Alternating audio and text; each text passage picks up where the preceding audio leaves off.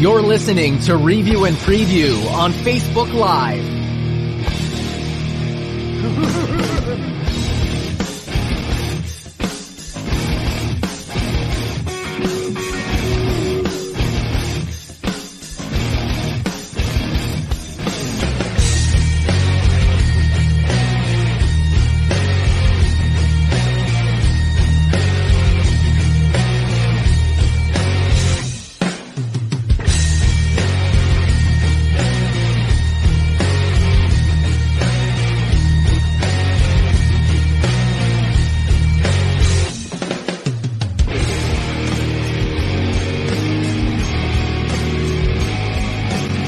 music. Cut.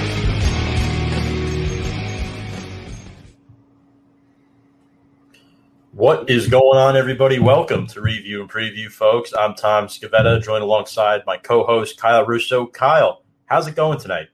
It's going good, Tom. How you doing, man? Good. I'm not used to being on the right side. This is going to be an interesting uh, dimension for us here tonight, as Kyle is on the left, uh, at least according to our peripheral view. But shout out to our producer James Montefusco for doing a little switch up on that. Looking forward to having James back over the summer. But folks, we have a lot in store to talk about tonight. We're going to talk about the Brooklyn Nets and their series against the Milwaukee Bucks. Briefly, we have a pre-recorded interview with Islanders superfan uh, Matt DiGiacomo. That was an excellent interview. Got to record with him earlier today.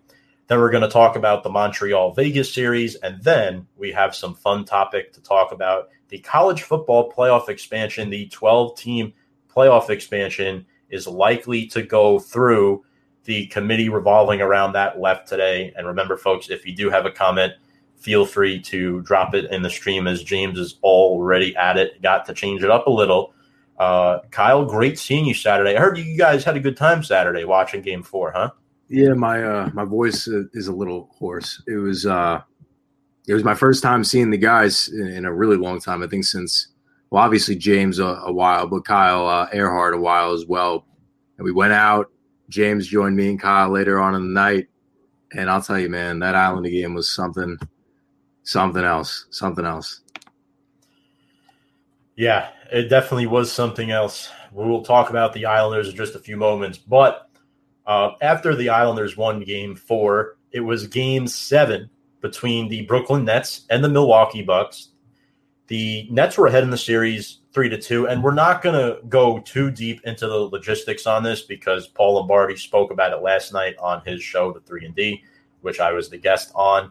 But game six, Bucks won in Fiserv, 104-89. Jrue Holiday and Khris Middleton and Giannis are a emerging big three. Not emerging, they're a um, cemented big three at this point. And then they went on to beat the Nets again in game seven, 115 to 111 in overtime. And probably being the only Milwaukee Bucks fan in New York City, that that was very, very happy for me to watch as a Bucks fan.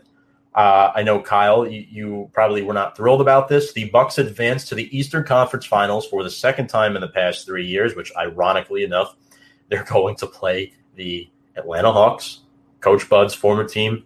And Kyle, I've got to ask you, Kevin Durant had 48 points, most ever in a game seven, but he shot up an air ball with 0.3 seconds left. How impressed were you with the Milwaukee Bucks in game seven? Defensively in this game? I mean, they were good defensively. Uh, what it came down for me in this series, you know, a, a, lot of these guys, the stars on both teams, put up big numbers. You know, you look at the points, you go straight to that. But in terms of shooting efficiency, both sides, Tom, were pretty terrible. From from not from the field necessarily, but from three at least.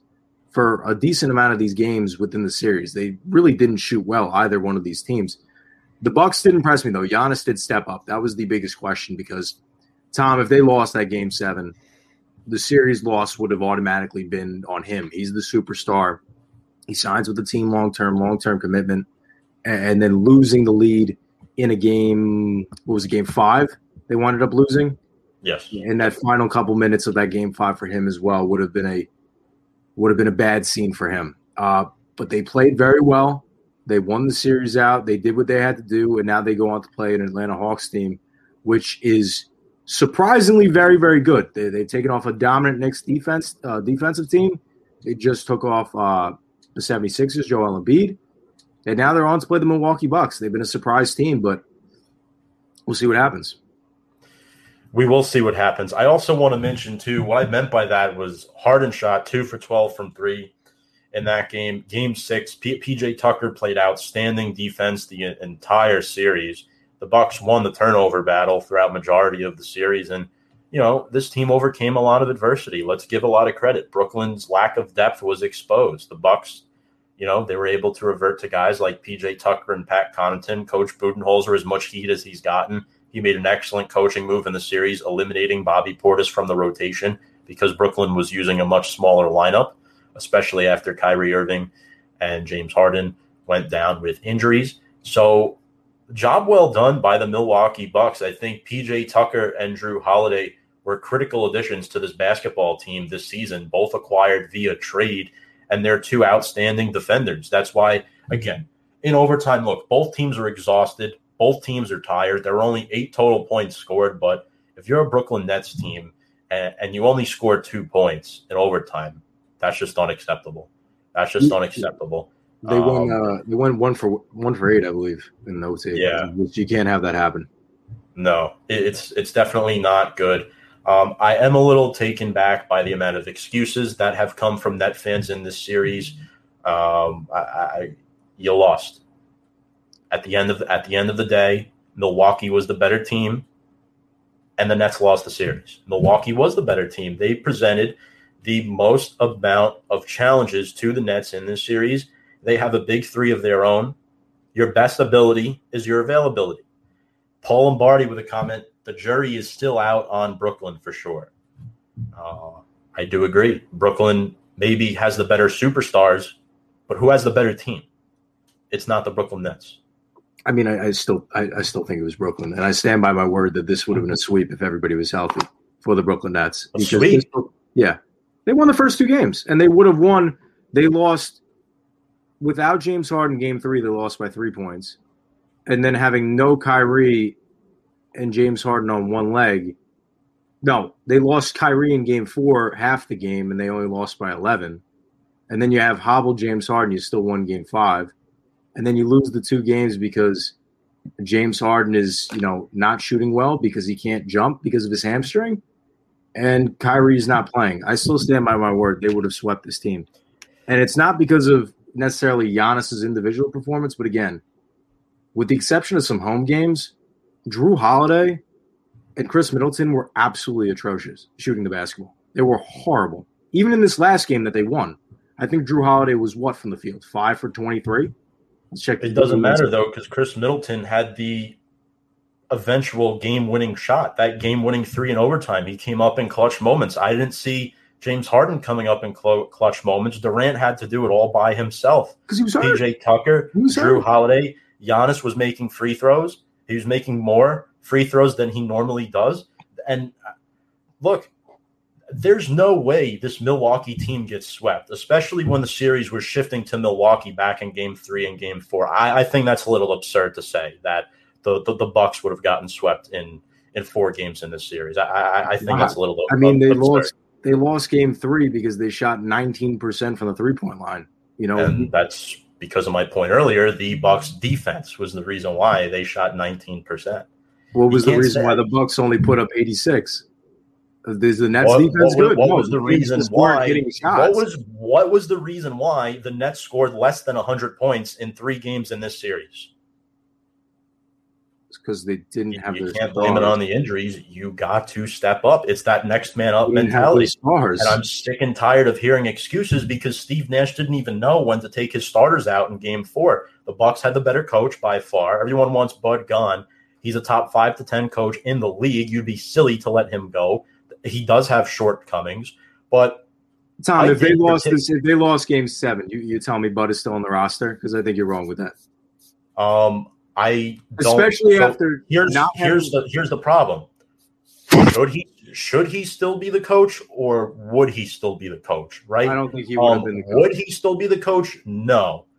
Um, should he still be the coach? Yes, because who are you going to replace him with? Rick Carlisle, I think, would be better. Has more success. That No. would be a. Well, that's my personal opinion. Absolutely. I think. I mean, look, it, it's it's look, we're agreeing to disagree here on this point.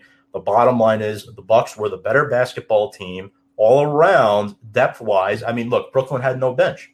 Brooklyn had three superstars. One guy who who you don't know where he is half the season, uh, Kevin Durant, who who you know he this big three you knew they weren't going to be able to stay healthy for a seven game series. It's not always about it's not always about the amount of talent that you get. It's about who you get and what wins championships is about who you get. And I think that's what defines team. And Milwaukee, in my opinion, was the better team in this series. Not to mention they they beat Brooklyn on the road in game seven in crunch time. you look at the, all the NBA finals just the last decade, the most talented team always wins. That's how it works. With the exception of some in betweens, 2011, the Mavericks, uh, 04 Pistons, the team with the most talent always wins. And I think that Not Brooklyn year. Yeah, they didn't because they were hurt. If you're missing You two of the said top 15, Milwaukee presented the biggest challenge to the Nets in the playoffs. You agreed with me when I made this point. yeah, I did agree. And then the Bucks, uh, then Brooklyn absolutely steamrolled them in the first two games. And then the point changed. It's like, oh man, this team really can't compete. You have one of the worst shooting nights ever in Game Three on both sides. It falls in the Bucks' favor, and then you lose Kyrie in the second half of Game Four. So it's just K- KD out there standing out there on an island by himself. That's that's why they lost the series. The momentum changed, not because they were the better team, because they were healthy. Because again, they weren't making shots. Brooklyn, it was all you had to do was stop KD, and they couldn't do that either. He had what? He had a 50 point game and a 48 point game. And nobody else could and nobody else could score. Well, Joe Harris, Joe help. Harris. he didn't They, help. they contained they contained Blake Griffin, Bruce Brown. dropped 17 points and 11 rebounds in the final game. They couldn't Well, contain him. when when you're playing more minutes and starting more, you're going to score more points. That's just how it is. And Kevin Durant makes other players better around him, but at the same time, Milwaukee stepped up to the plate defensively. That's why they won game six. That's why they won game seven. And as I predicted, the Milwaukee Bucks would win the series in seven games. Giannis responded to his playoff demons. Look, you have to give Milwaukee a little bit of damn credit here for winning this series. I mean, th- this whole time we, we we've been speaking, you haven't said a word about how Milwaukee was a good team in this series. They deserve to win the series. It, I mean, I'm tired of Steve Nash just coming out and saying, "Look, we're missing Irving, we're missing Harden, who was not at 100." percent Harden scored 22 points in Game Seven. He didn't shoot the ball well. That's it. What is That's that? what I'm what saying. is that? What? But what is that attributed to? Is that That's attributed, attributed to his hurt. injury? Is that attributed to his injury? Is that attributed to the Bucks' defense? Is it, is it a combination of both? There is zero credit given for the Milwaukee Bucks and the big three that they've assembled. Jrue Holiday upgrade over Eric Bledsoe. This, I, I mean, Yeah, Dante that's Dante hands down. DiVincenzo didn't play in this series, but PJ Tucker basically replaced Wesley Matthews from last year. I mean, come on. What more do I have to say for you to give the Bucks credit for winning this series? I give they won the series. They're going to the Eastern Conference Finals. I think that at this point they're probably the favorites to win the whole thing because they're the only team left that's healthy. I'm just I'm tired of the excuses for Brooklyn Net fans. And as I did mention before, Kyle, you and I actually made predictions for this series uh, a few weeks back, and let's hear those out. But now it's time to fear the deer, ladies and gentlemen.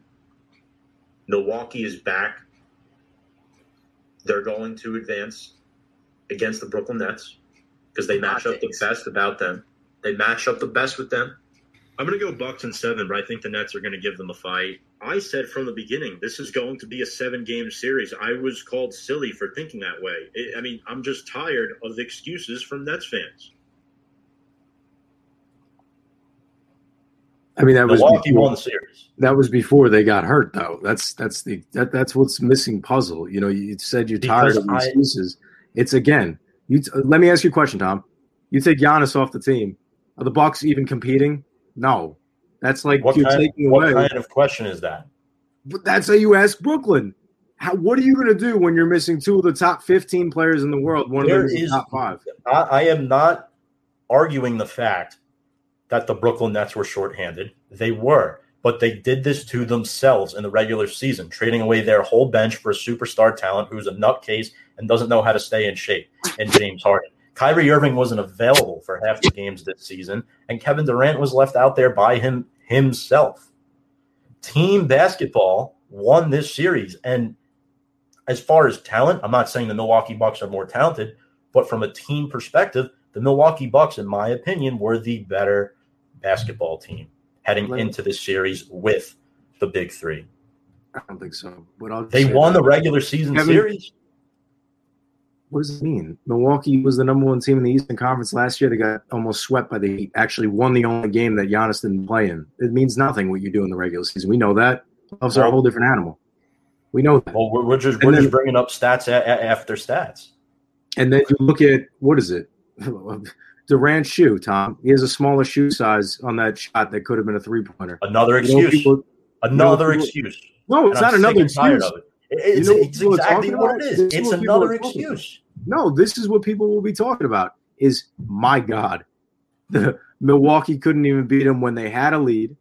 They couldn't beat them without James Harden. They couldn't beat them without Kyrie. Again, the fact that these games were even as close as they were without these guys is what's mind-boggling to me. You want to talk about talent and competing? These games should have been blowouts by 20 plus points. You have No, everybody I. I, I passionately disagree with that. And In you're game having three, before everybody was hurt, they were missing shots. They were missing shots in that first quarter in game three. The series, and, look, the only team that won a road game in the series was the Milwaukee Bucks. Kyrie didn't go down until I believe it. I, if I'm not mistaken, I believe he got hurt in game four or game five. He got hurt in game four. I was out the Right. entire first uh, second half when they were only down by a couple points. He was he, he was available for game three when the Milwaukee Bucks won. Yeah, because they shot 20. You want to hear the stats? The field goal percentage Brooklyn 36%, Milwaukee 37. Three pointer Brooklyn 25, Milwaukee 19. It was one of the worst shooting nights in a playoff game I've ever seen. That's why they and they only won the game by three. That's what I'm, that's what we're talking about here. Look, look what we're talking about. We're talking about a Bucks team winning the game. Meanwhile, they shot worse than Brooklyn did, and won it by three points without one of their superstars. I, I mean, again, are they a better team? No, absolutely not. Did the, were they the benefactor of a lot of injuries? Yes, but again, like I said before, KD inch further or even hits that air ball or whatever. I know you're saying excuses, excuses, excuses. What about the Bucks blowing big leads? What about Giannis no being a non-factor? Yeah, but that's that's the series. What about the fact if it goes the opposite way? You look at Game Six.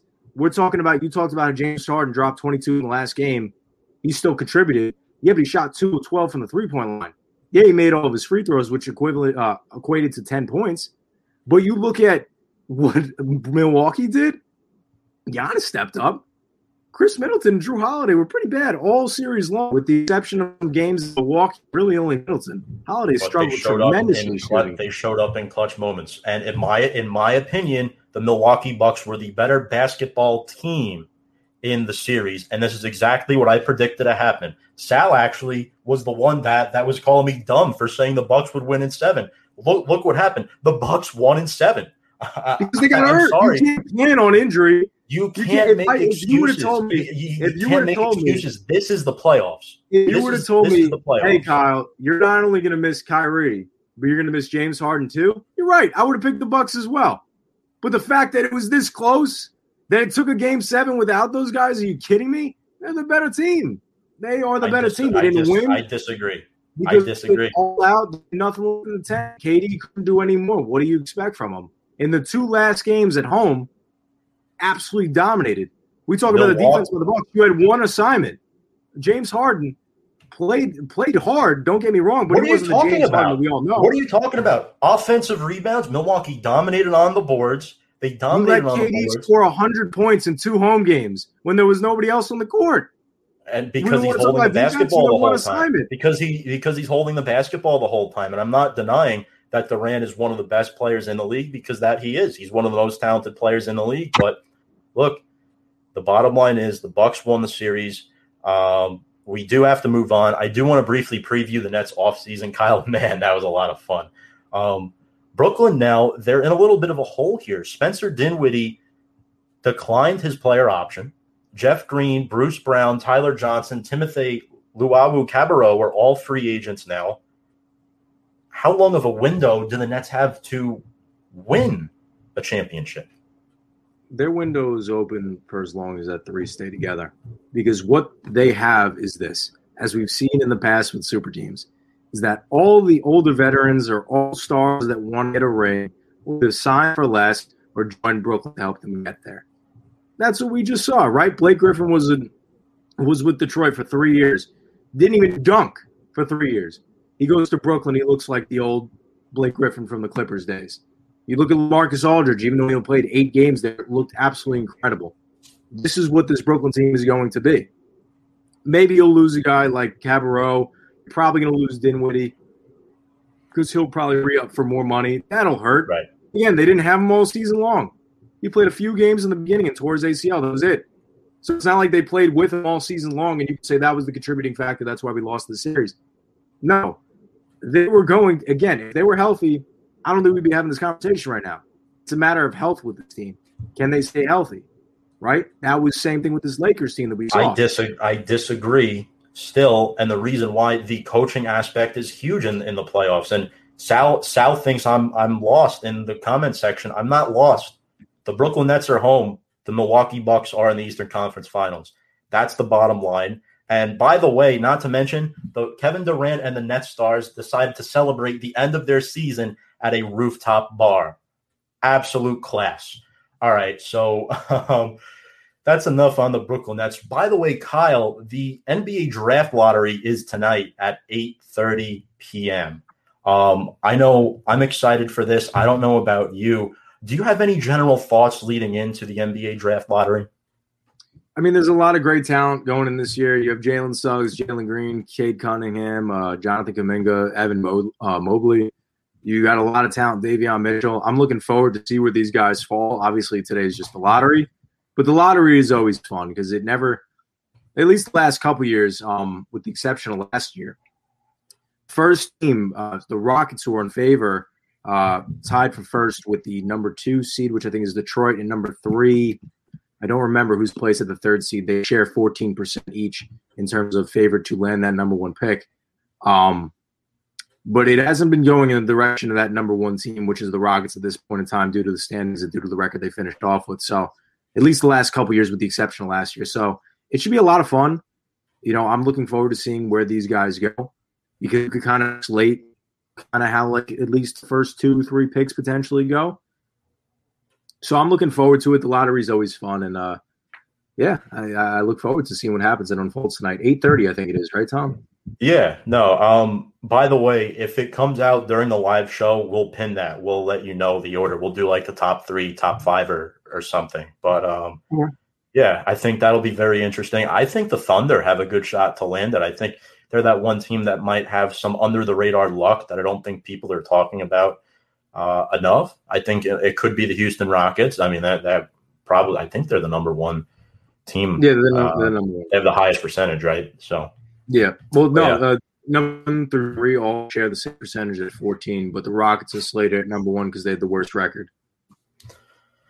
Yeah, so that'll definitely be very interesting to see what happens. But um, that was our basketball segment. Um, very animated. Very yes. Kyle and I don't pra- Kyle and I do not practice fake fighting. For the record, this is all in good fun.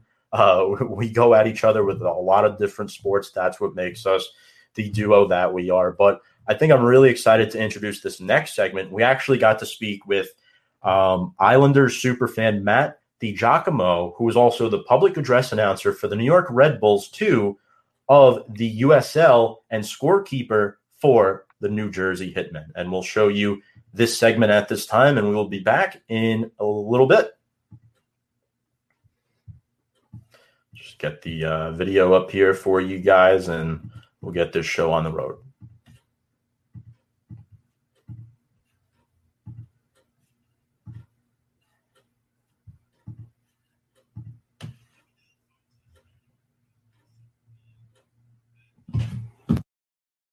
That's goalkeeper slash PA for the New Jersey Hitmen. Matt, how are you doing today, my friend? Uh, doing well, Tom. Thank you for inviting me on and uh, allowing me to be here. Um, uh, a little less optimistic after last night, but uh, still got a lot of uh, things to say uh, about this run. Yeah, you know, I know it, it, was definitely a tough game last night, but before we kind of get into the X's and O's of that, I just kind of wanted to give the folks a little bit of background on, on you. So, can you tell us a little bit about your YouTube page and when did you first become an Islanders fan? Yeah, Big Red Sports. Uh, I started that page in 16, 17, but um, my trip with the Islanders starts in the lockout season, uh, 2012, 2013.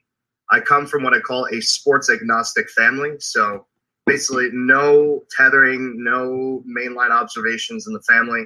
So when I got into hockey at the behest of Rangers and Devils fans, uh, friends, uh, it was basically pick a team throughout that lockout year because it had come back in January um, of 13. And I got fascinated with the Islanders run. And what really locked me in actually was game four against Pittsburgh that year. Where they uh, they they got blown out, or I don't know, remember if they got blown up game three, but they lost game three and then they came out in game four and they uh, smacked them down. And uh, the Coliseum crowd, uh, the atmosphere coming from the TV was like nothing I was seeing on other uh, channels or other fan bases. So that hooked me in. And uh, at first, it was a rough go at first, but uh, I think I, I, you know, I'm, I'm making the dividends now all these years later. I, I, I think I made a good choice. Absolutely. I know there's been a lot of success around the Islanders organization as of late, bringing in Barry Trotz as the head coach. And in game four of the series, we'll touch upon a little lighter note of the series with Tampa Bay. Obviously, they do lead three to two after last night's eight nothing win. But Saturday, game four, Ryan Pulock had a save heard around the island. Sliding save off Ryan McDonagh's backhand shot at the buzzer. What was your initial reaction to that play and how exciting was that play? Oh, that, that was like, first of all, I thought that was in because you could kind of feel the Lightning fabricating something. I mean, the two goals going in, the timeout by Barry Trotz tends to kind of sell them down, really reminiscent of what they did in game five on the road against the Bruins. They were up 5 2, 5 3, no, 5 2. They're up 5 2. Third goal goes in, fourth goal goes in, settles things down.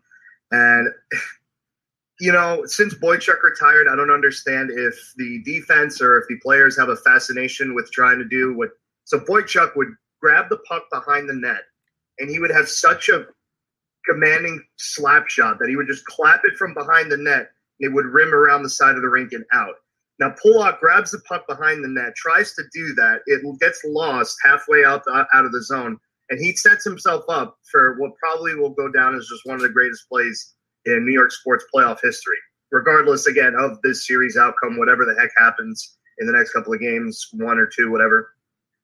Just coming, the astuteness, because he lost it and he was aware enough to see what was going on in front. The spinorama by McDonagh, Varley coming all out of the paint to, to, to, to challenge. You know, the backhand goes on, and I think I, I don't even remember watching it because I, I, I had you know my hands on my my face, but just the mesh of blue and the little black dot that slides out to the side that that was that was everything. We exploded. I exploded here. My friend who doesn't watch hockey who was just casually like in the room to oh, whoa that, that that was that's the kind of play that like makes fans out of new new watchers that that was exactly what they needed and more and then some you mentioned how that was one of the biggest plays, potentially New York sports history. Is it safe to say that was the biggest play of the playoffs so far? Yeah, yeah. Uh, of this run? Yes. Yeah, yeah. Uh, without that goal, the Islanders don't have a chance. Even though they dropped Game Five pretty decidedly, whether they lost one nothing, two to one in overtime, it's a loss, a loss, no matter how ugly. Yeah. So they put themselves in a chance to win because they they, if they were heading into Tampa down two at dropping both the Coliseum with a chance then to clinch in five, you know, there's there's no chance for them at that point. But this gave them some. It gave them life. It gave them uh, a reminder that they can shut them down, and they can shut down if they're all on the same page. Which you know, don't know what the heck that was last night, but uh, if they keep playing like they did in Game Four uh, maybe they have a better shot. One thing I noticed with the Islanders too, it's not just about one guy. It's a team oriented effort, as where with a lot of other hockey teams, you have one face of the team. With the Islanders, in my opinion at least, you don't really have that. Now, I think that's kind of what has helped them throughout these playoffs. But kind of moving into last night, uh, Monday night, the Lightning beat the Islanders eight nothing in Game Five, scoring three goals in each of the first two periods. What went wrong strategy wise for the Islanders? I'm, I'm, sure there's a lot of different things. I mean, I watched the game. I I, I, I was shocked to say the uh, least. Well, in short, what went wrong was uh, everything because they couldn't establish themselves at all. I mean, you expected a push from Tampa, right? Mm-hmm. They're tied 2 2. They're heading back to game five at home. Everyone knows who follows hockey and who follows best of seven sports in general. More than 75% of the time, if you win game five, you win the series. That's stats, what they speak for themselves. It might even be higher for the Stanley Cup playoffs. They got the first goal in about uh, 45 seconds. It was like 19 minutes on the clock. Second goal goes in. It's maybe a minute after that. You know, third goal halfway through the third. Was it on Varlamov? No. It, the first goal that went in was, you know, just a clean pick. Whatever. Tampa's going to get those looks. One nothing. They really weren't playing badly. The second goal, deflecting off of Green's glove, sliding under the five hole of Varlamov. It was probably one of the worst sequence of breaks you could have gotten. Then the third goal, pinballing off of Varlamov's uh, arm off of his back into the net. Like it almost was like they weren't getting any of the bounces. But even when they were down 3-0 and to start the second period, they came out with a pretty good amount of juice. I mean, uh, they could have gotten one uh, if it wasn't Andre Vasilevskiy in net, but it was Andre Vasilevskiy in net. And they had a little bit of a flurry. They take a bad penalty, and then bam, four nothing Tampa. That was kind of the backbreaker there. It, no cohesion. Uh, not they, they almost looked and they kind of did it against the Bruins the first game and in some of the games that they almost look like they respect them to the point where they're intimidated when they get a rush. It rather than stand when they played game one, when the Islanders played game one against Tampa, they stood up to them. They kept everything the outside, played the body, made them take bad shots, made them force decisions that led to either turnovers or just you know a, a, a nulled play.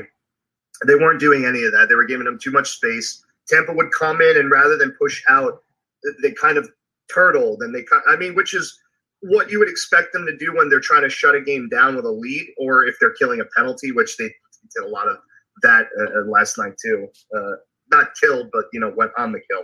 Yeah. Uh, but they kind of compressed and they turtled, and behaviorally speaking, like it's indicative of what their mindset was. Not a lot of guys were on, and then the Barzal cross check, just to kind of add the icing on the, the the poop cake, if you will, of like how that entire game went. Just taking a really senseless five minute major, and now the risk is right now we're reporting it's like one one twenty. NHL Department of Player Safety usually around this time is when they start to make those decisions. Whether and if Barzal even gets one game, God forbid if he gets any more than one, you're trying to advance to the cup, trying to beat the defending champions without your star center through the next two games potentially. Not a great look. At that that point, I don't know what else Barry could have said to them. He probably gave them a verbal lashing in the first period, and then after that, what the heck do you even say to a team like that? It's like, well, we can't do that on Wednesday. At the very least, I'm not sure. And uh, it beckons the question too, because Varlamov, like we, I, I don't think it was his fault. Like he let in a few soft goals.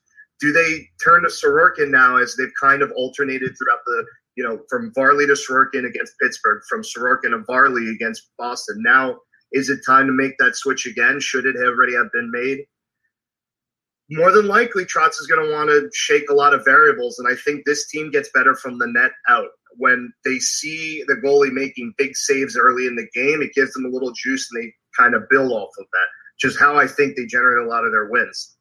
And interestingly enough, in the Islanders Tampa series, when the team the team that scores first in any of the games so far has won the game. So scoring first as well, not chasing from the get go or not trailing from the get go for the Islanders has been a big part of this series because when they establish themselves, they do a pretty good job of maintaining that. And when they don't and they have to chase, Tampa's a much harder team for them to catch up to than it has been against Pittsburgh or Boston. Those are a lot of good points you mentioned there. I know you were talking about the goalies with the difference between Sorokin and Varlamov. Um, who do you who do you expect to be between the pipes for Game Six? I know you mentioned how Barry Trotz likes to make adjustments. It's kind of like a "What have you done for me lately?" type of mentality, or who matches up best against this powerful Lightning offense. Who do you think? I mean, do you think it's Varlamov? Do you think they should go back to Sorokin? You know, it. You stick with the hot hand until it goes cold, right? Mhm. And coming out of game three, they didn't play a horrible game by any means. But I think it was the same behavior that we've seen of them in games two, uh, obviously big time in five, where they Right. didn't press Tampa as much. They had a lot of one and done offensive chances, and that's more on the forwards. But psychologically, with this team, again, I said they kind of get more energy from the net out. And when they make those changes, sometimes they know they have two really excellent goalies, but in the Pittsburgh series, in game three, Varley couldn't buy a save. They went to Sorokin. He locked it down after that. I mean, he, game, he bailed them out in game five that Pittsburgh series. Same deal. Sorokin blows game one. They know they have two good tendies, and Varley's been well or uh, has matched well against the Bruins. Game three, he lets in a little bit of a weird Marchand overtime winner, but you know Trotz doubles down. He says, "No, Varlamov's the guy here." As well as Varlamov has played both in this series and in the series last year in the bubble, I just don't know if you put him back in there, especially after he got just torched in the first period of game three, or I'm sorry, the first period of game five, and uh, in the way, like I, the, the game three in Boston and the game three in Tampa had two common themes. The Islanders weren't blown out by any means, but they struggled to produce a little bit offensively, and the goals that were allowed by the goalie were really not the greatest looks did not to blame the goaltender, but that's an instance where he doesn't steal the game against against Tampa against that Lightning offense that you mentioned.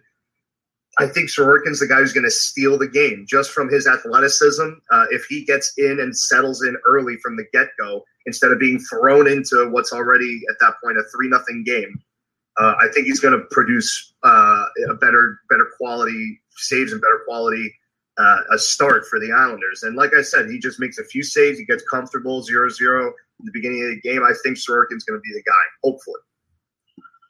No, I think that's enough on game five. We'll kind of save. Uh, we'll we'll move on to game six now.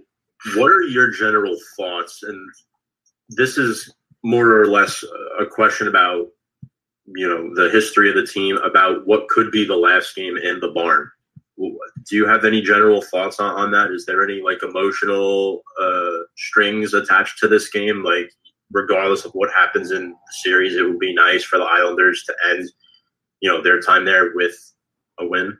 Big time. And and a win, I mean, the ultimate goal obviously is the cup. And just because of how close they are, two wins away from an appearance and then six total wins away from another championship, yeah, you want to close it out of the cup, but at the very least, it's just it's really hard.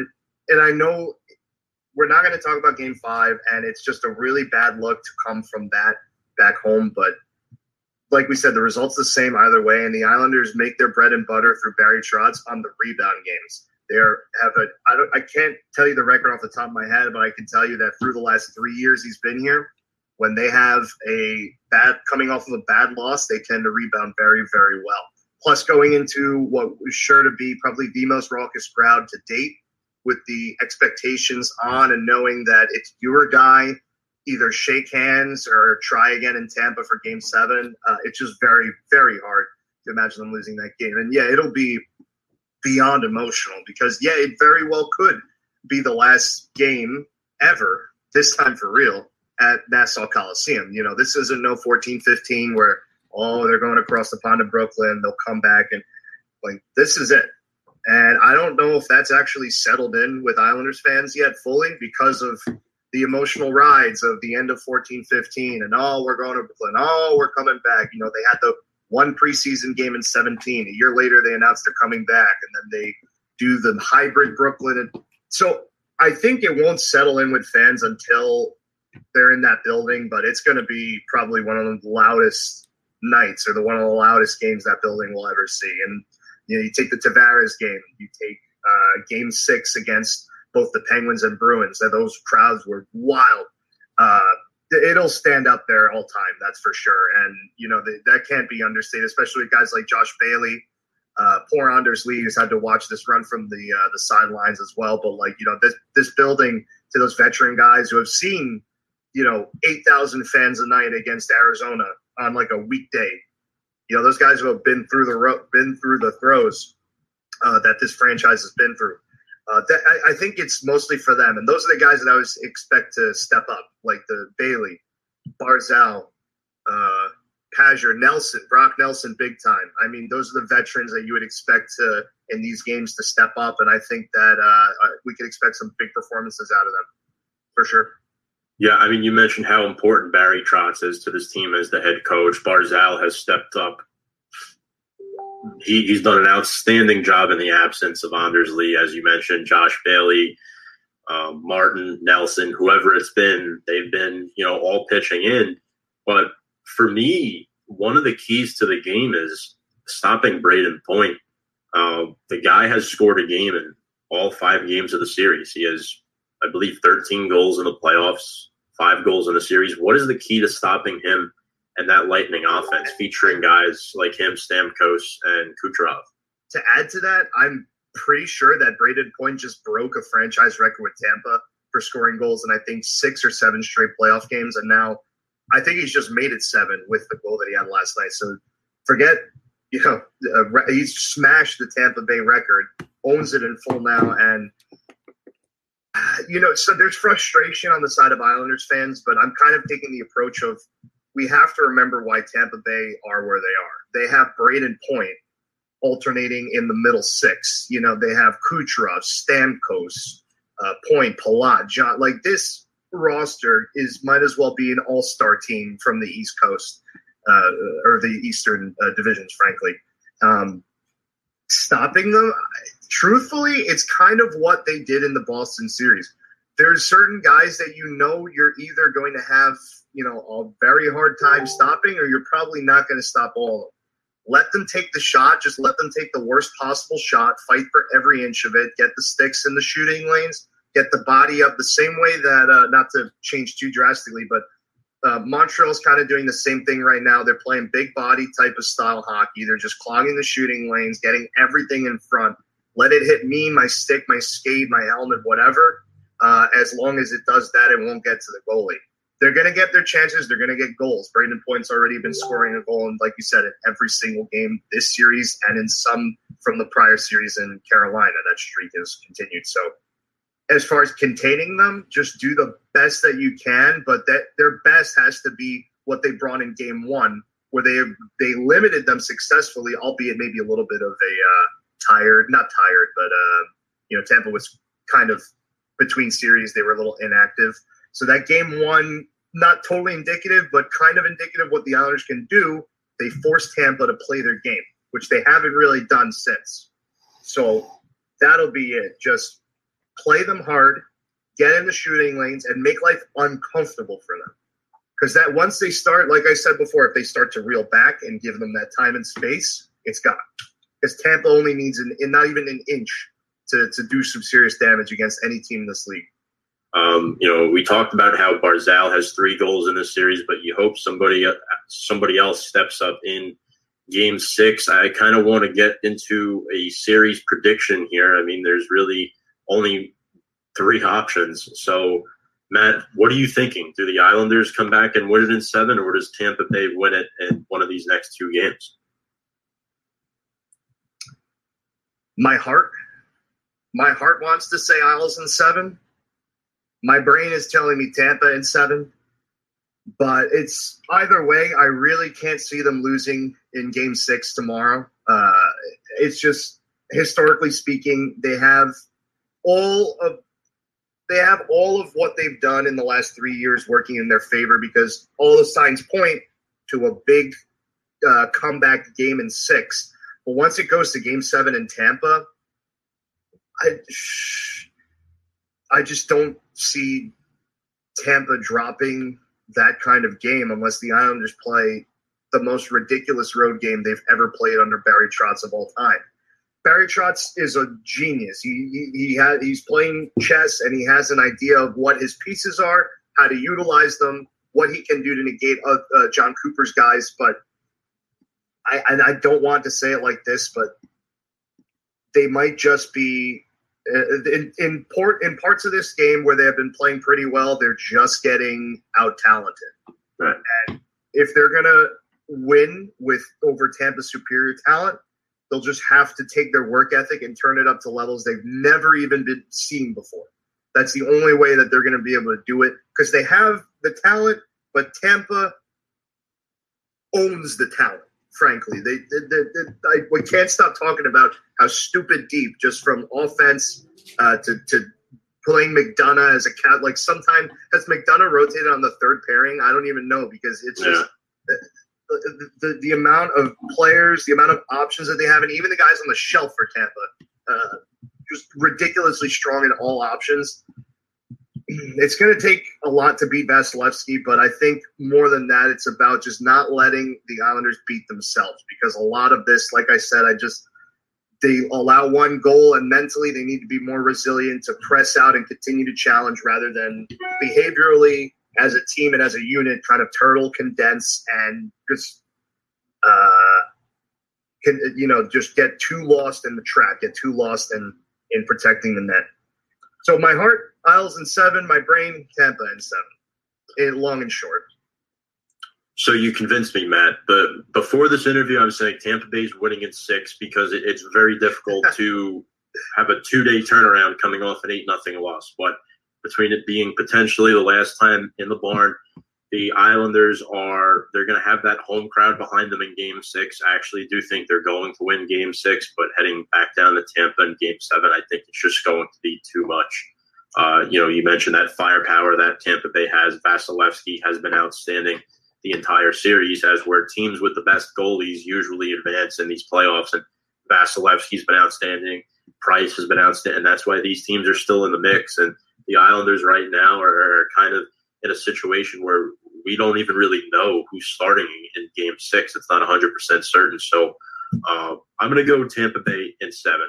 So that'll be my prediction. totally Uh, fair yeah Yeah, we will see what happens. Also, one more question on the Islanders. What do you think of the cap situation heading into the next couple of years? I know there's a couple of guys that you know are coming up. They're they're due for contracts at around the same time. What are your overall thoughts on that? it's it's look last so just to preface last off season uh coming into this year Lou makes a trade that he says he never wanted to have to. He deals Devon Toews really stud young up and coming defenseman the Colorado Avalanche and basically for you know a couple of picks and that's and he did not want to have to make that trade but cap implications forced his hand. Now here's who the I'll give you a brief list of guys who are going to be restricted or UFAs next year.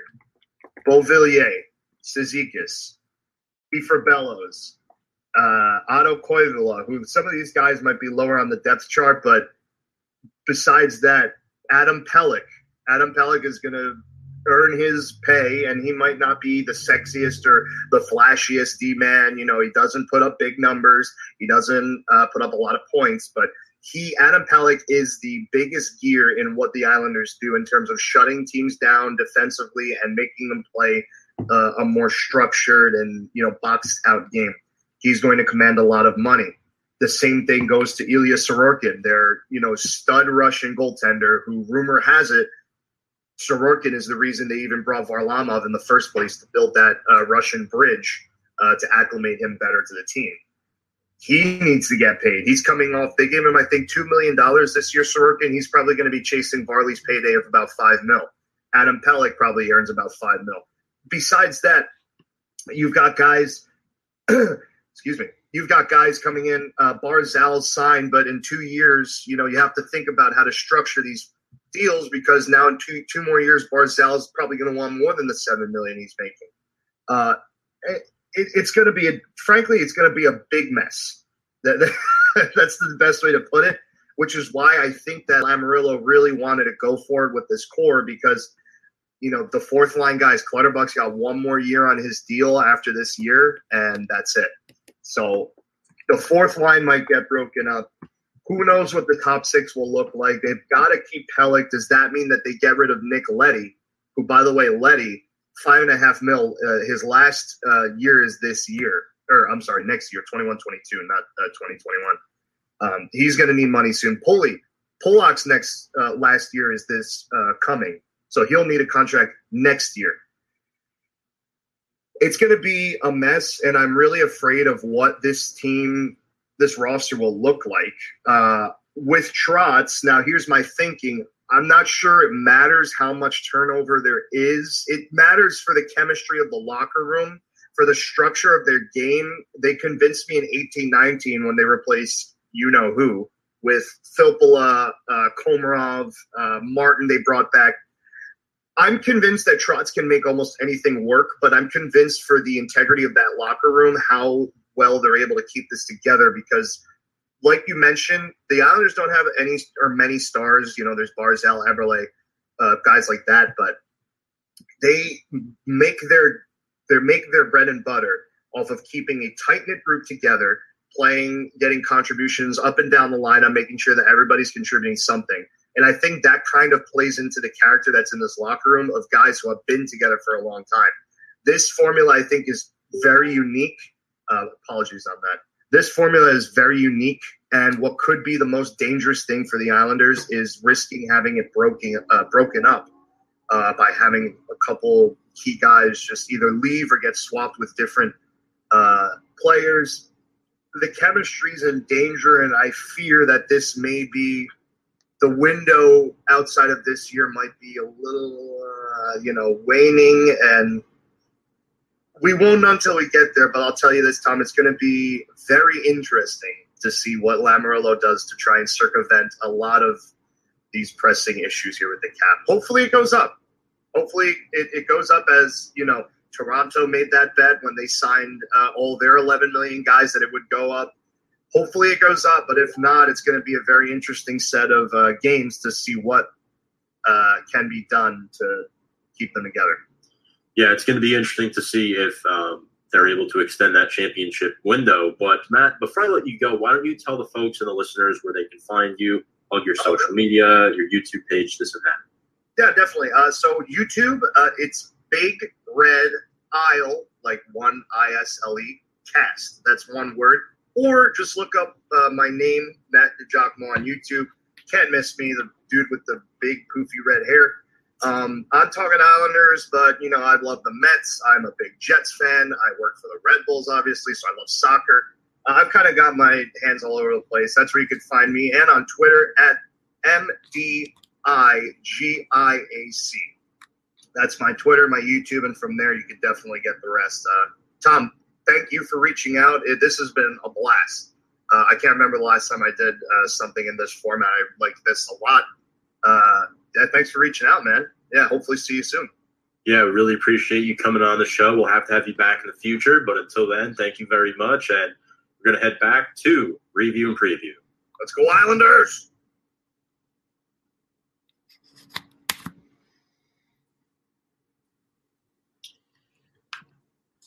All right, folks. So, uh, Kyle, that was, that was a lot of fun to watch. That was Matt DiGiacomo, Islanders super fan, PA announcer for the New York Red Bulls 2, and scorekeeper, PA announcer for the New Jersey Hitmen. Um, we will have a full exclusive YouTube video with him up tomorrow, where Matt also in the segment, he also predicted the winner of the Vegas Montreal series, and he analyzed the Gerard Gallant press conference, which happened today. But Kyle, what did you think? I thought it was a really good interview. I thought that he brought up some great points about the team and how they could seem to flourish, potentially get back in the series as they are down 3 2 right now, and would essentially, uh, not essentially, will have to win these next two games if they do want to appear in the Stanley Cup. Yeah, and I just again, I, I don't want to. I know it's tough to talk about an eight nothing loss. I don't want to beat around a bush with this, but what are your general takeaways from that game? Obviously, Brayden Point, um, Nikita Kucherov, Steven Stamkos the offense is just so powerful. What do you take away from that game? And obviously, if there's a mastermind to make adjustments in a two day turnaround, I wouldn't put many coaches ahead of Barry Trotz in that department. But what do you take away from that game? I think that in a game five, it was just you saw it. You know, like Matt, uh, like Matt alluded to, the bread and butter of this team has been their goaltending. Is that no matter what, you can count on them every single night. And, and both goaltenders, whether it was Varlamov or Sorokin, just had very poor nights. Uh, Var, um, Varlamov having to be pulled after the first period, letting up uh, three goals on 16 shots. And then Sorokin didn't do much better. I think uh, five goals on 26 shots. So while they didn't score either and got outshot by double the amount of shots on goal that they had, 42 to 21, while that offensive factor was not there, you know, after that first period, you saw it. It was just, it was draining because even though you saw that they were down 3 0, and obviously there's 40 minutes left of hockey to play, to get back into that game as a team that necessarily isn't the team that's going to get a tremendous amount of shots on goal, but capitalizes on the shots that they do have, and that wasn't happening for them. It was just going to be an incredible feat if they were going to be able to do so, and they weren't able to do so. There's a comment from Sal that I actually really liked. Um, it was about game six. Game six will be about the better goalie. I do agree. I mean, I think Vasilevskiy is the better goalie. Um, that's that's no Ranger bias. I, I do want to. I do think Tampa Bay has a really good shot at winning Game Six, but there's some spiritual thing about this being the last game at the barn or the mausoleum, as some people like to call it. Um, that the that the Islanders are going to go out on a high note and pull this out. So I kind of wanted to get your thoughts on the last game out at Nassau Coliseum, potentially. Yeah, I, I, listen. I mean, you could only hope that they go out on a high note, whether they do win a game seven or not. To win that last game at the barn, be you know tremendous. The memories in which they built, they, you know, uh, since Barry came over, they've been an extremely competitive team, and they've been in it the last three years. And to end on a high note in the barn with all these rumors in the past, you know, moving to the Barclays Center, potentially being relocated out of state, to end off on a high note at home before they move to uh, Belmont next year, it, it, it, would really be a tremendous thing. At least for me to see, it would be it would be really nice to see them win that final game six if they aren't able to move on to the Stanley Cup. Here comes the kiss of death, and this is no dark humor from me by any means. I think the Islanders are going to win tomorrow night. I, I really do. I think they're going to win Game Six. They're going to go out on a high note. I do think they will lose game seven in Tampa Bay. Um, I think that's what I originally had. You had Islanders in seven, so both are still in play. Both yeah. are still in play. So, um, last question on that: the save heard around the island, Ryan Pulock. What was going through your head, Kyle, when you watched that play live? McDonagh, the turnaround backhand shot at the buzzer. What's going through your mind at that moment?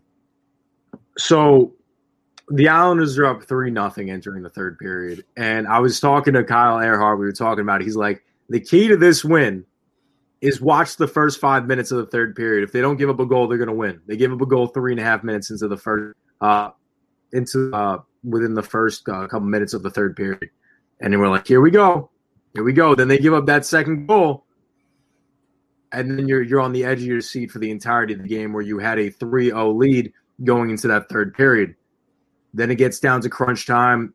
Pulling, uh, I think at one point it was a, a six on four uh, for them to pull the goalie and then have an empty net opportunity.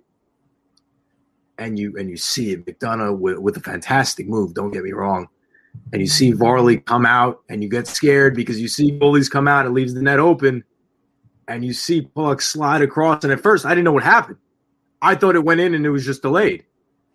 And you see him come across, you see the fans' reaction I'm screaming my head off as you hear my voice is completely gone, still have not fully recovered. It was unbelievable. Probably one of the best games that I've ever watched in my entire life, whether it was a playoff game or just a regular hockey game. The excitement from minute one to minute 60 was just constant throughout the entire game. And to end off like that, that's a tremendous memory that I'll hold for for a very long time. Absolutely, and it's well deserved for Islanders fans to be this far. Uh, you know, you guys have gone through a, a, lot of losing over the years. It's nice that this team is still at that championship contending level. Uh, the question is, how long will that last? Obviously, Kucherov leads the NHL with 27 points in the playoffs. Brayden Point has 13 goals, so it's going to be very, very challenging. And you know, when we had John Kaywood on last week, he picked Isles in six, and I feel like part of that was because the Islanders had won their first two series in six games. That includes Boston and Pittsburgh. Now have a little bit of a different feeling. I think, unfortunately, it's going to go the other way. So I know you and James love my reverse psychology. Um, so maybe you like to hear that, but um, that's my personal thoughts on the Islanders. They're they're um, going to give it all they got. But moving on, we're going to talk about Vegas and Montreal, a series that is tied two to two.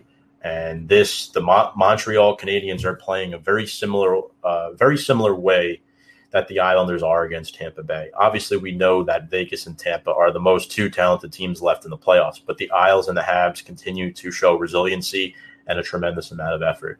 Um, Montreal was actually up two to one in this series. Kyle Toffoli and Byron have been great. Um, Josh Anderson was fantastic, and then that rookie they have too, Cole Caufield. He's been yeah. insane. He's been insane. And Montreal's been pretty good at home. I know. I think game two and game three they won by the exact same score, and you know I, I got a little nervous heading into game four. I wasn't sure if Vegas was going to be able to pull it off because game four was on the road in Montreal. Yeah, Montreal's done a, a, tremendous job. You know, they first knocked off, I want to say Toronto, and then beat uh, Winnipeg. And you're here in this Western Conference matchup uh, against Vegas, and you know you go with Vegas. And I said I wouldn't be surprised if they stole a couple games because Carey Price always gives you you know that ability. He's such a great goalie and goaltender. And he's done that in this series, really, with the exception of game one. Games two and three only let up a combined four goals. And then the last game was an overtime loss, only uh, allowing two goals in that game as well. They've been a tremendous, unexpected team, and it's been extremely entertaining to watch because, at least from my eyes, because I think, I think at least on this show, I thought Vegas was going to win in five games. I think I said they'd win in five games or something like that. But Montreal is giving them a run for their money, and now entering game six tonight, right? They enter game no game five tonight, ten o'clock. Yeah. This is really be a sticking point because Montreal wins on the road against Vegas. They had the home opportunity to end it out, and then reach the Stanley Cup for the first time I think since '93. I want to say '93. Yeah. Yeah, and I think that was the last time a Canadian team was in the Stanley Cup, so it'd be a huge uh, accomplishment. It would be a huge storyline. I picked Vegas in four. I was dead wrong. Awful prediction by me. Um, I did not think Montreal stood a chance, but um, I know you picked Vegas in five. So both of us have been caught sleeping on Montreal. Yeah. They've I- impressed us, you know. Um, our predictions were not accurate there. And then game four, Vegas finally um, gets a win. They trailed one nothing in the third period, and at that point, I'm thinking, you know, there's a chance this could be it. If they go down three one, there's no coming back from that. Although uh, there have been instances before where a team that's been down three one has come back to win a series at this stage of the playoffs, and now uh, McNabb scored a goal to tie the game, and then Roy had the game winner for Vegas, and then Robin Lehner was in net for Vegas. I know you you have a little familiarity with Lehner as a net minder. Um, what do you think of him uh, coming in for Marc Andre Fleury? I know Fleury's been, I think we just passed his 18 year anniversary of um, being drafted into the NHL. So it's still remarkable that he's playing at this high of a level. But shout out to Lehner co- coming in there and making some good saves. Yeah, no, I mean Lehner. The thing that Vegas had on their side with all the talent that they have offensively, defensively, is that they have two number one goaltenders on their squad and have the ability to choose whichever one they want to go in net. In that game three situation, Fleury uh, made a mistake out of net and, and winded up costing them the game. So for DeBoer to make that decision to have Lehner start game four you know, like you said, Tom, that could have been the difference maker in a positive light or a negative light. It worked out in their favor, winning the game in overtime, uh, two one victory. But that would have wrote the whole storyline of the series potentially um, with that mistake by Fleury in Game Three, and then the decision to start Lehner over Fleury, who's I believe started pretty much almost every single one of these games in the playoffs. Right. Do we know who's starting Game Five tonight? I know that puck puck off is not until nine p.m. Puck off. Um, Um, puck drop is not until nine p.m. I'm thinking of JDF's puck off show. it says that Marc Andre Fleury is poised to start Game Five tonight. Makes sense. Yeah, I mean uh, that's who I would go with. That's who I would go with too. I think there's no way Vegas loses this game tonight at home. They have the home ice advantage again. I think they win Game Five and go up three to two.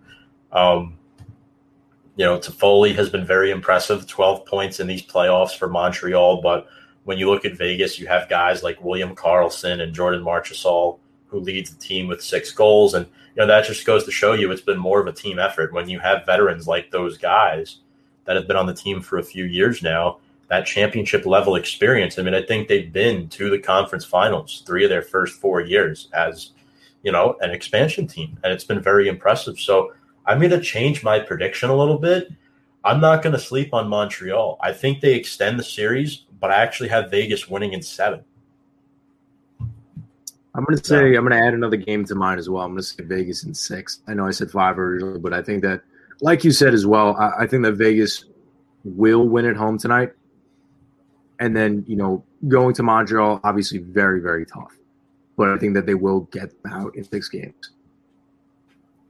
That's fair. Yeah, I mean, I, I, I think you know we'll see if Montreal's able to get another game out of this. I think they're only able to get another game max in this series. But uh, moving on, we have some exciting news to talk about. Well, um, maybe not exactly for Notre Dame fans, but the college football playoff expansion proposal. This was an unplanned segment that we kind of put together last minute. So over the past week, uh, well, really over the past two years there's a 12 team format that went before top decision makers today. Um, College Football Playoff Management Committee met today in Dallas to present the concept to 11 university presidents, uh, presidents and chancellors. This has been reportedly a secret committee for the past two years planning this proposal because there's been talks about expanding to eight teams, uh, not 12. So this 12 team is kind of coming out of the blue. And uh, this proposal was approved to be reviewed during the summer. So what that means is that there could be some tweaks to this. Um, there's probably some other layer of authority that the sports media either wasn't aware of or just failed to mention. I think that has something to do with it. And basically, what this 12 team playoff would include is six conference champions. That includes Power Five and then one of the highest ranked group of five conference champs. So, you know, you got your Coastal Carolinas, your UCF, and then the top four teams would get a first round bye. So, for instance, for example, Notre Dame would never be eligible to get a first round bye unless they join a conference and really can't right now because of the TV contract. And then there will be six at large bids.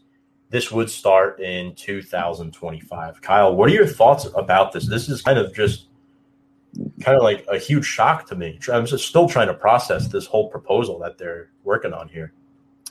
I would have liked to have seen six teams instead be the bid, and you kind of have team number one, teams number two uh, get the first week bye.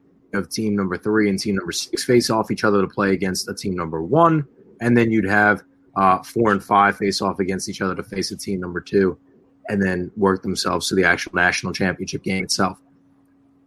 That would have been the max that I would have gone. Maybe eight, but twelve is a lot. I think it takes away from the mm-hmm. meaning of the national championship because you wind again, while I think for the sport it can be entertaining because it gives you the availability to see more upsets potentially, which I don't know how much necessarily you're going to see that. I mean, maybe a Notre Dame being at number five hypes up the potential to be an upset versus them finishing off this season as what a number. What do they finish off this year with Tom seeding wise? So they finished off with the four seed after the Clemson loss. Yeah, that's true. Because in Ohio State got the third seed. That was Yeah, they got the controversial. Yeah. Yeah. So with that being said, I think there's more hype for a potential upset. I don't see that necessarily going in favor of that actually happening with teams like, you know, Alabama's going to stay at the top, Clemson's going to stay at the top. You know, we'll see what happens as the rest of the uh, teams break down. But putting more teams in it, I, feel like that takes away from the competitiveness because while you think there is the availability to see upsets, you're probably going to see a lot of blowouts in the, in the first round at least, with a lot of these teams facing off against each other. So I think it kind of takes away, in a sense, that, that that greatness of the actual competition itself. Again, I'm not opposed to it because it's more college football for us, but I think that it it, it, takes away the national championship. The college football playoff is supposed to be the greatest of the greatest, not half of the top 25 that finish off the year. You know what I mean?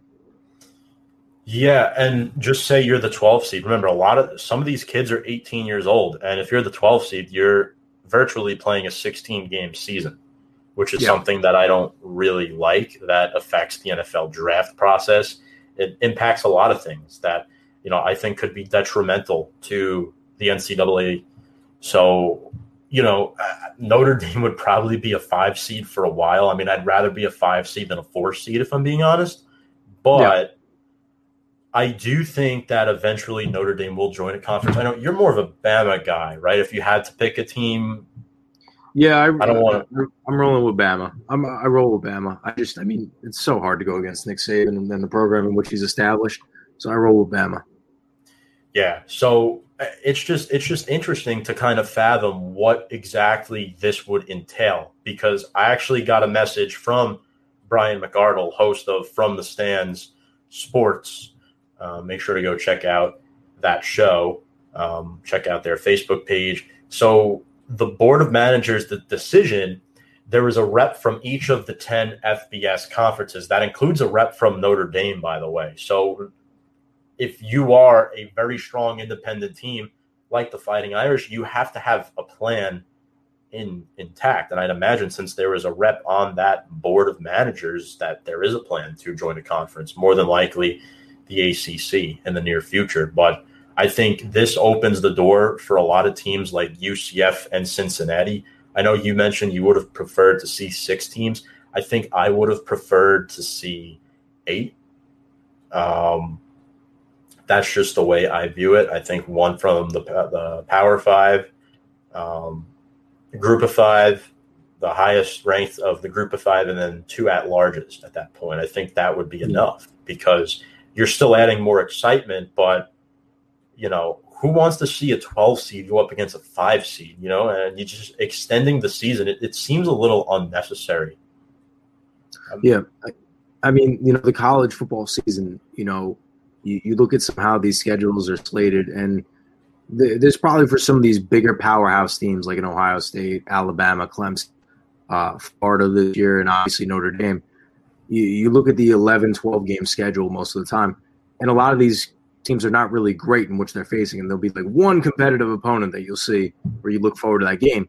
It's kind of like doing it over again within the playoff, extending a regular season, facing up against these teams. While they did manage to get themselves in that top 25 or be eligible to be a part of it, it's not going to be that competitive a game.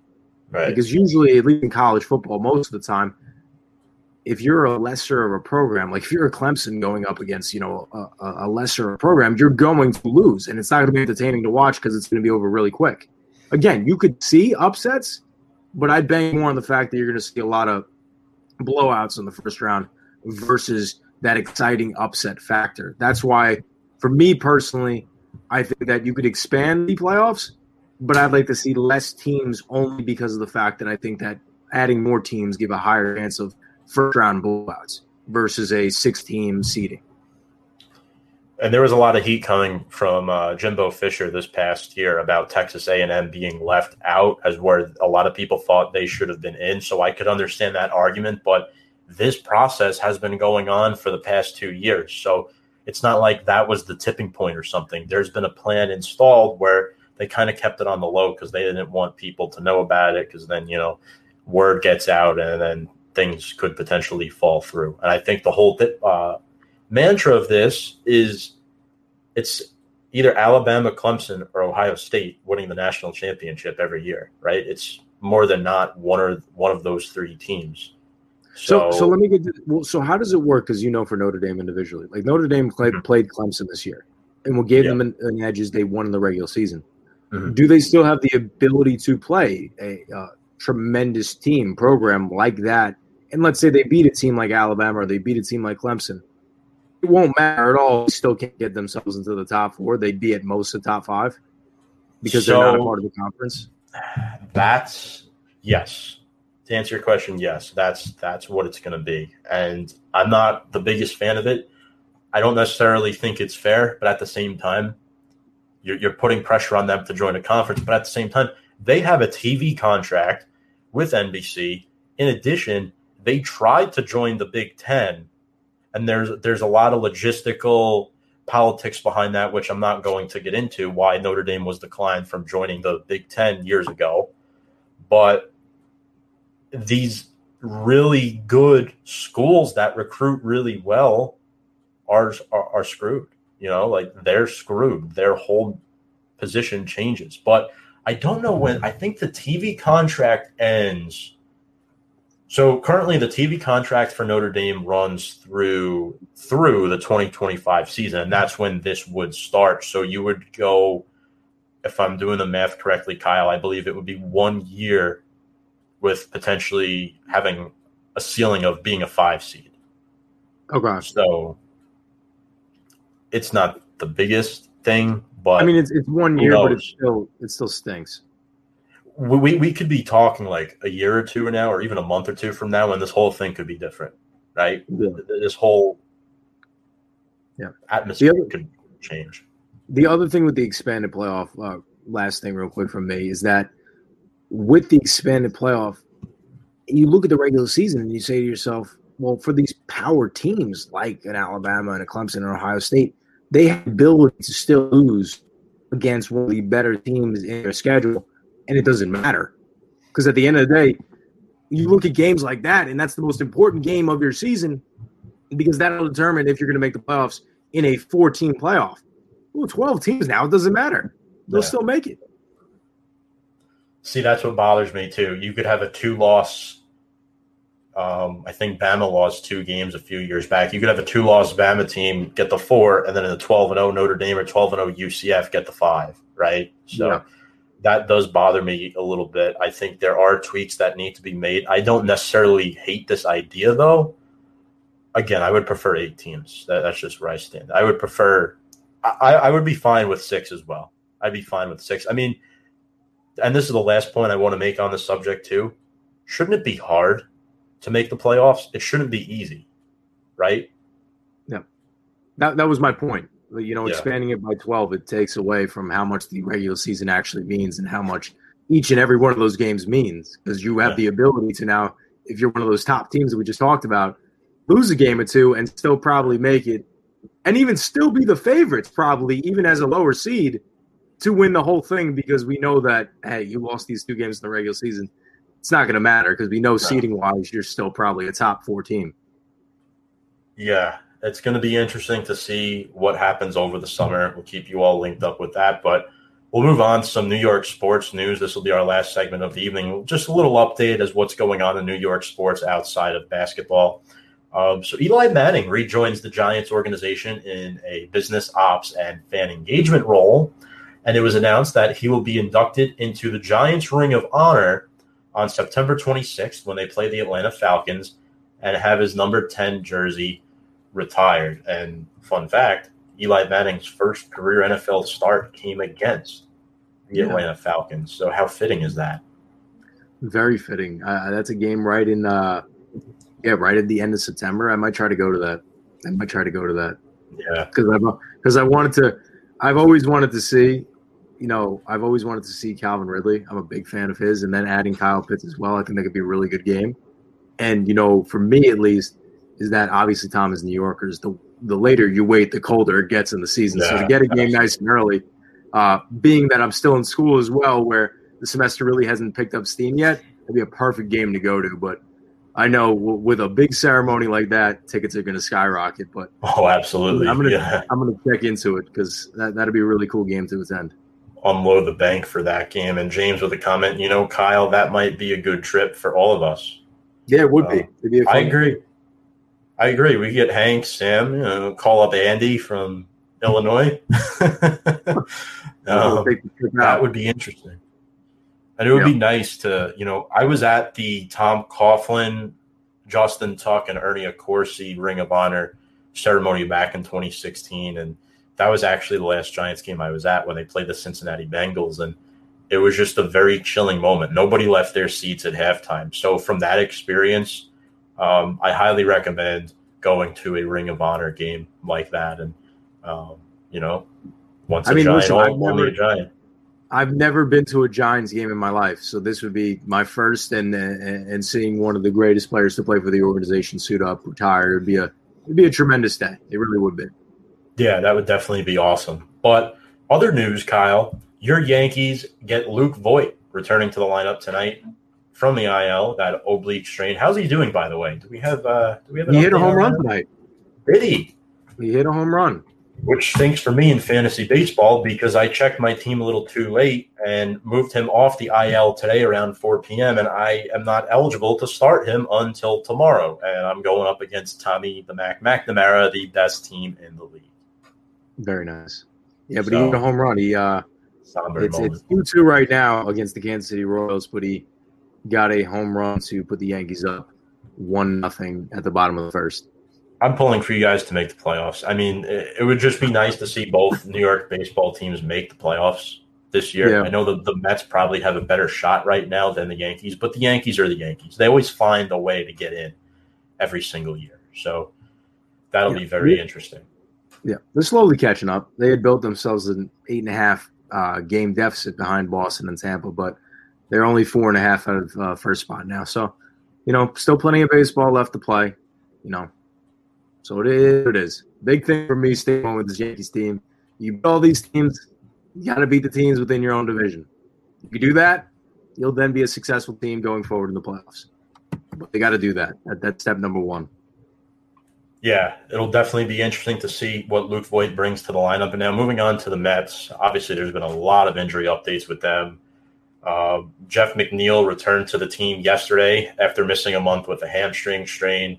So he's back. Michael Conforto returns to the lineup tonight following a hamstring injury. So I'm really excited about that. However, our pitching has taken a huge hit over the last couple of days. Joey yeah, Lucchesi will like, yeah, he'll be undergoing Tommy John surgery. And look at this, uh, Stroman one inning and out. Sal, do yeah. you know what happened? Yeah, I do. Kyle, I do. You know what happened?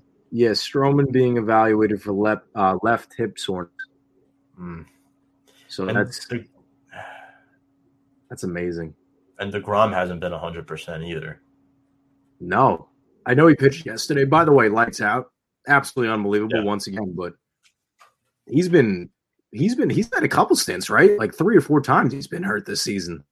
He only had one stint on the IL and he only no, missed no, no, one not start. where not yeah. where he like missed a start, but he's been like hurt like three or four times. Yes, yep, he has. Which you got to be very careful with that because Degrom is the last person you want to go down long term, and so, yeah, Sal, it is unbelievable. Stroman is a guy you want to have in this rotation. I think outside of Jacob DeGrom, your your number two is Taijuan Walker, and then you get into David Peterson. We started Jerad Eickhoff last night. You know that went okay. He he wasn't bad. Um, yeah, not good. So Stroman leaves the game, but we do get McNeil and Conforto back. Pitching also, I mentioned Lucchesi.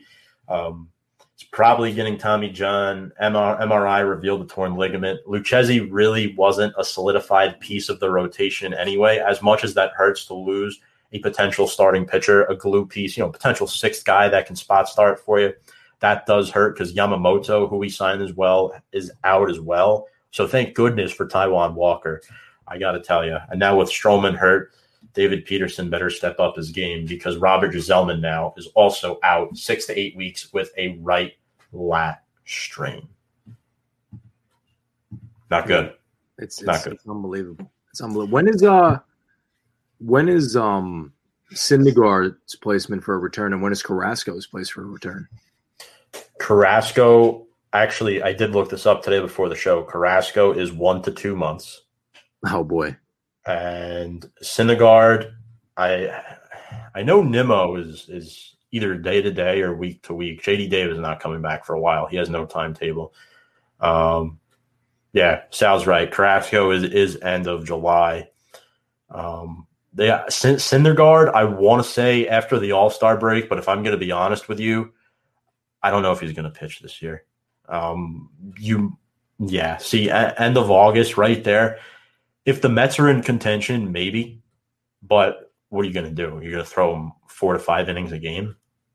You know, That's the thing. If he comes back end of August, you know, you probably get your first start in a September, and then you go Yes. right into the playoffs. So he gets four starts before being in a playoff game potentially. I mean, tough call. to me, as a Mets fan, it really doesn't make sense to bring Noah Syndergaard back this year. Don't get me wrong; I want to see Syndergaard back this year, but for me, it doesn't make the most sense. Um, Yeah. Getting Carrasco back will be huge, though, especially with all these injuries now. I'm looking forward to that. Um, hopefully, Stroman's okay. Hopefully, it's not long term. But Kyle, it's been a lot of fun tonight. Had a little heated debate at the beginning. Obviously, all in good fun. Um, the Islanders segment with uh, Matt that was awesome stuff. And then you know just running through the NHL playoffs and, and some other stuff too. The college football expansion. It's been a lot of fun. So want to thank you again for joining me tonight. Want to thank all the fans and the listeners for commenting in the stream. And remember to subscribe to our YouTube channel at Review and Preview Sports. That is where all our content is coming up, as well as the full exclusive interview with Matt DiGiacomo tomorrow, where we will, we will also cover the Gerard Gallant press conference. So, Kyle, any final thoughts before we sign off? No, good show, Tom, as always, and uh, always a pleasure. Absolutely. Thank you very much. Um, looking forward to next week. It should be a lot of fun as we will be more deeper into the NHL and the NBA playoffs. So it'll be very, very interesting to see how that unfolds. But until then, on behalf of Kyle Russo, I'm Tom Scavetta saying so long. You've been watching Review and Preview here on Facebook Live. Have a good night, everybody.